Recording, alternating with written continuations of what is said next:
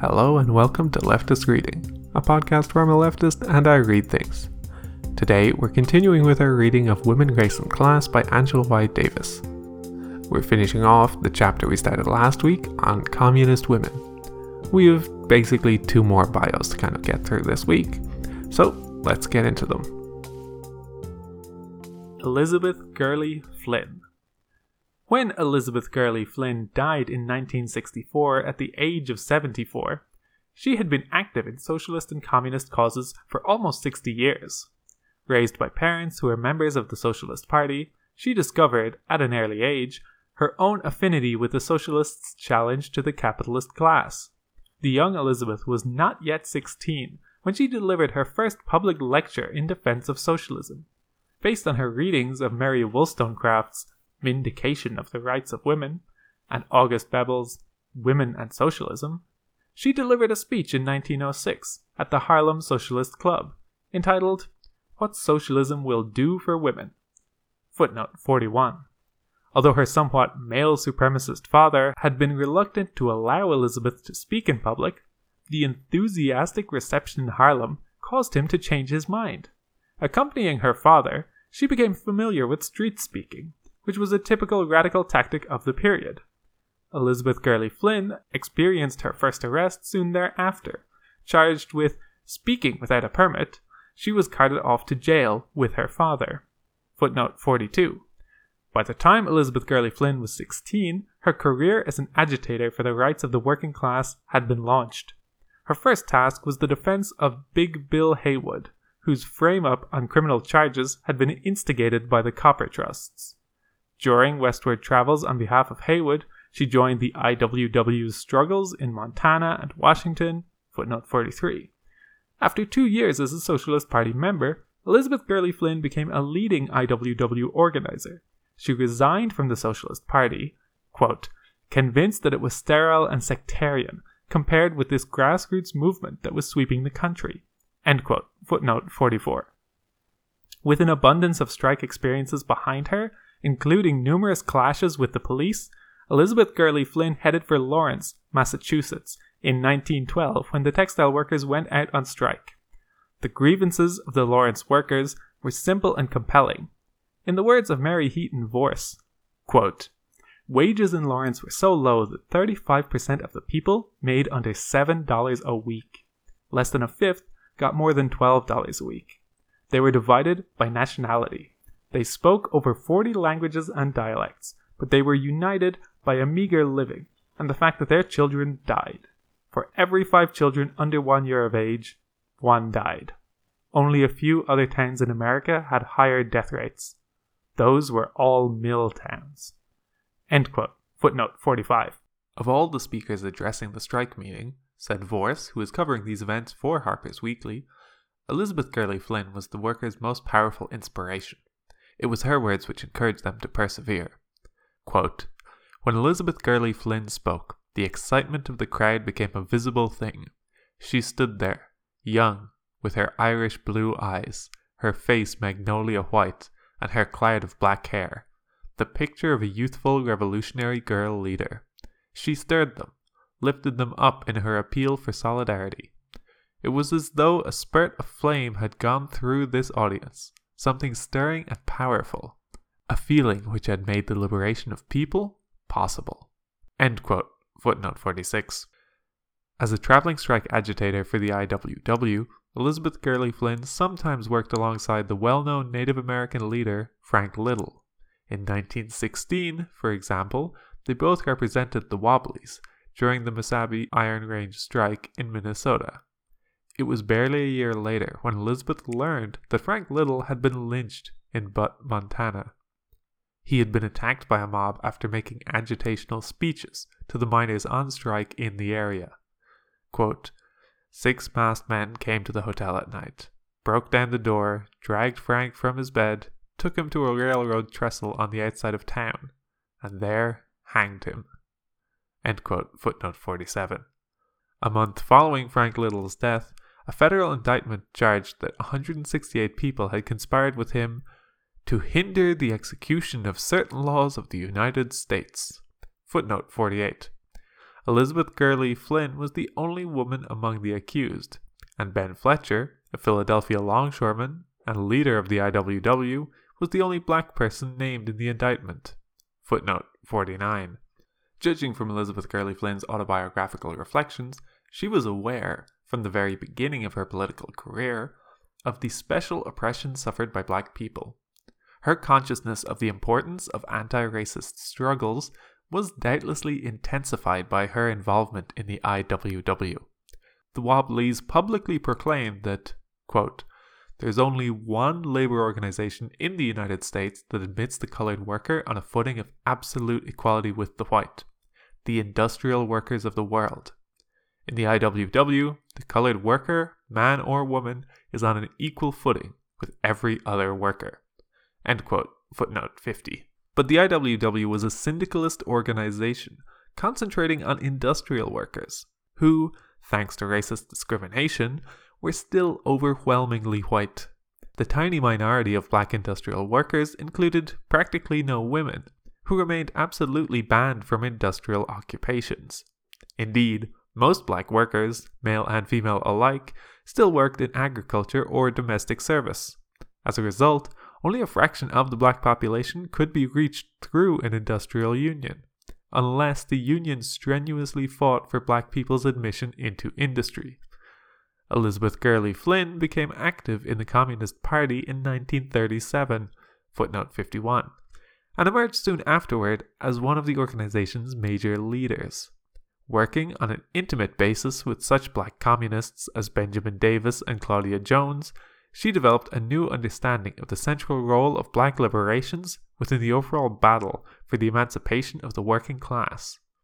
In 1948, Flynn published an article in Political Affairs, the party's theoretical journal, on the meaning of International Women's Day as she argued in this article, quote, the right to work, to training, upgrading, and equal seniority, safeguards for health and safety, adequate childcare facilities. These remain the urgent demands of organized working women and are needed by all who toil, especially Negro women. Quote, footnote 52. Criticizing the inequality between women war veterans and men war veterans, she reminded her readers that black women veterans suffered to an even greater degree than their white sisters. Indeed, black women were generally caught in a threefold bond of oppression.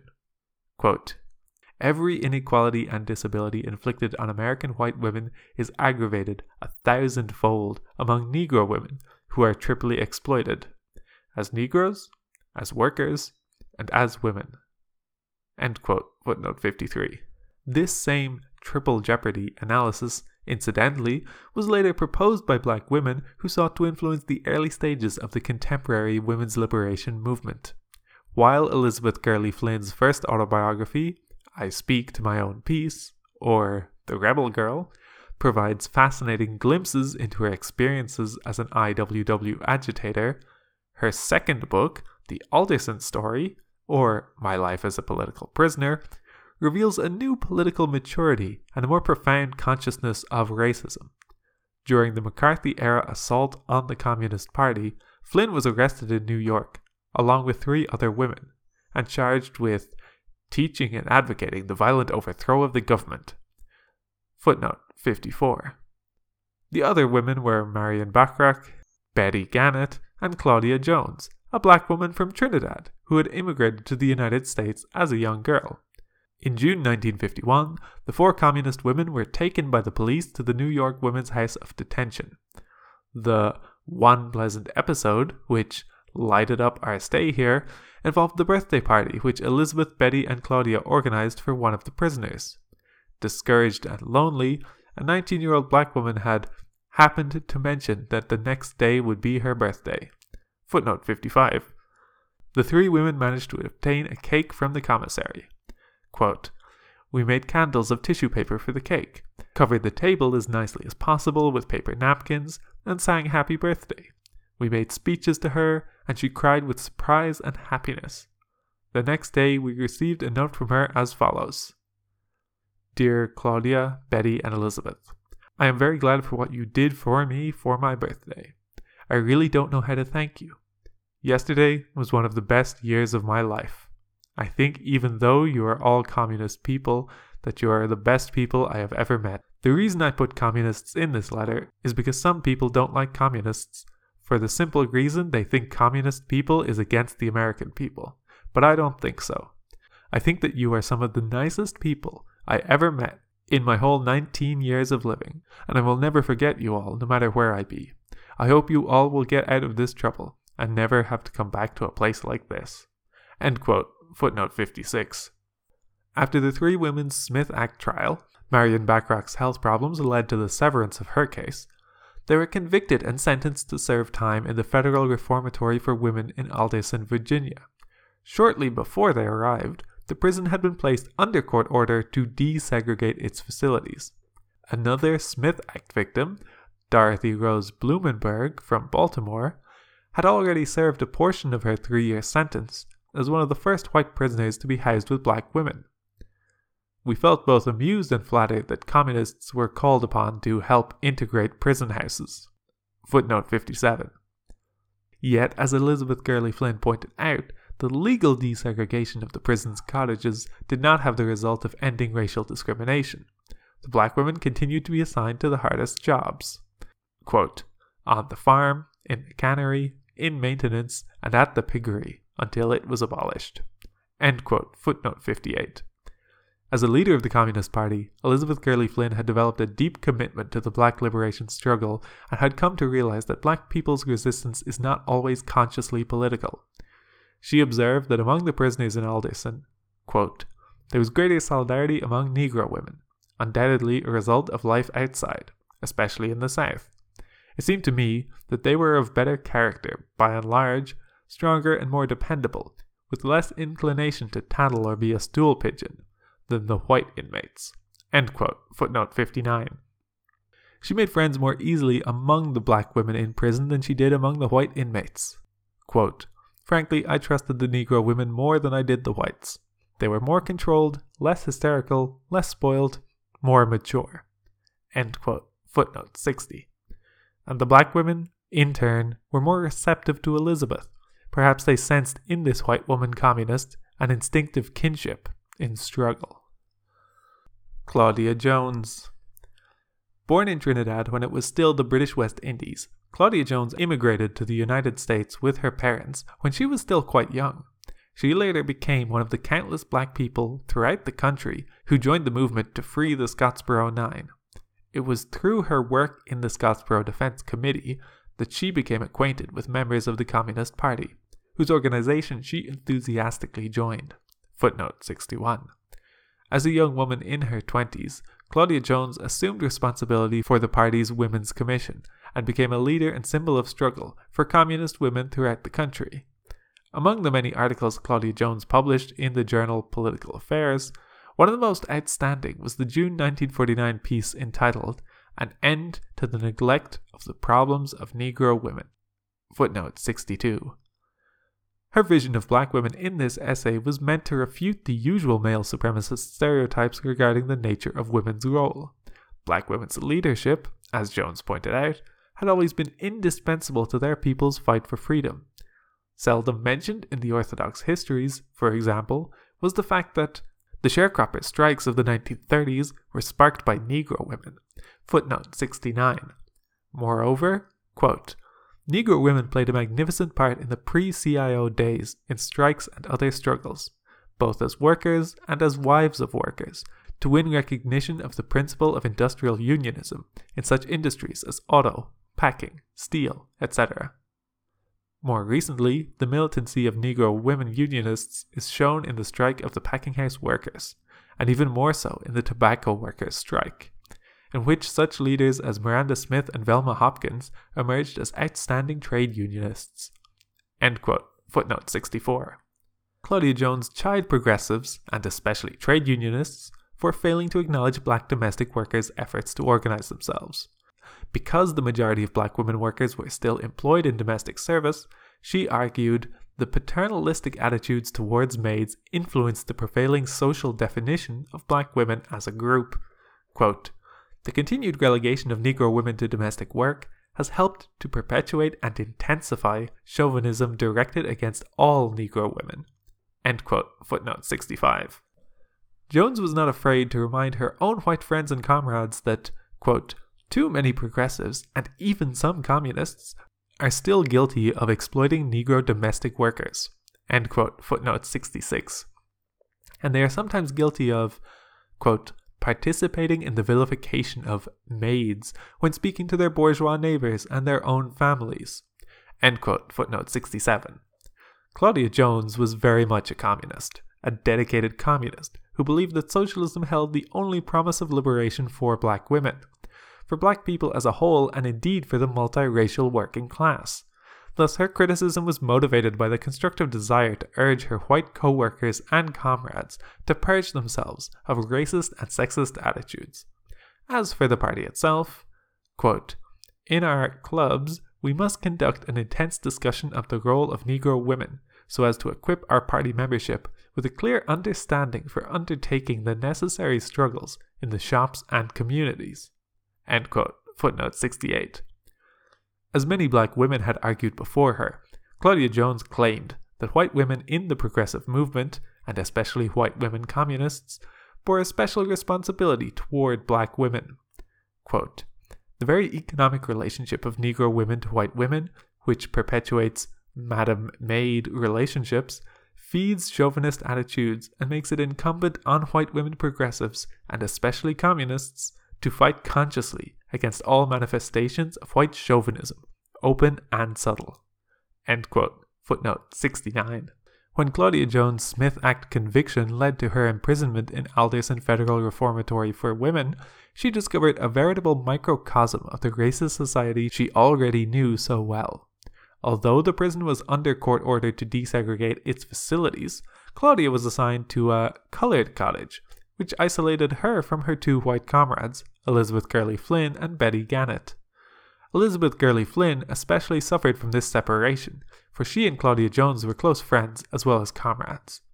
When Claudia was released from prison in October 1955, ten months after the communist women had arrived at Alderson, Elizabeth was happy for her friend, yet aware of the pain she would suffer in Claudia's absence. Quote, My window faced the roadway, and I was able to see her leave. She turned to wave, tall, slender, beautiful, dressed in golden brown, and then she was gone. This was the hardest day I spent in prison. I felt so alone. End quote. Footnote 70. On the day Claudia Jones left Alderson, Elizabeth Gurley Flynn wrote a poem entitled Farewell to Claudia. Quote, Nearer and nearer drew this day, dear comrade, when I from you must sadly part. Day after day, a dark foreboding sorrow crept through my anxious heart. No more to see you striding down the pathway. No more to see your smiling eyes and radiant face. No more to hear your gay and pealing laughter. No more encircled by your love in this sad place. How I will miss you, words will fail to utter. I am alone, my thoughts unshared, these weary days. I feel bereft and empty on this grey and dreary morning, facing my lonely future hemmed in by prison ways. Sometimes I feel you've never been in Alderson, so full of life, so detached from here you seem, so proud of walk, of talk, of work, of being. Your presence here is like a fading, fevered dream. Yet as the sun shines now, through fog and darkness, I feel a sudden joy that you are gone, that once again you walk the streets of Harlem, that today, for you at least, is freedom's dawn. I will be strong in our common faith, dear comrade. I will be self sufficient, to our ideals firm and true. I will be strong to keep my mind and soul outside of prison, encouraged and inspired by ever loving memories of you. Footnote 71. Soon after Claudia Jones was released from Alderson, the pressures of McCarthyism resulted in her deportation to England. She continued her political work for a while, editing a journal called the West Indian Gazette. But her failing health continued to deteriorate, and she soon fell ill with a disease which claimed her life. And that concludes our reading for this week. This chapter is kind of a little sampler of different stories of women who are engaged in the struggle. It continues to reinforce the idea of needing to understand people's specific oppression to be able to fight adequately for them. And this range of examples shows the difference between whether that's having personally experienced the oppression yourself or just having the right inclination to listen to other people and learn about their oppression. And you are not expected to know everything from the jump, especially when it is not an oppression you face, but to meaningfully engage and make improvements towards it. Like leaving a group that you come to realize is unfortunately founded with racist principles at its core, and finding or making a new one that can actually adequately address that aspect of the struggle.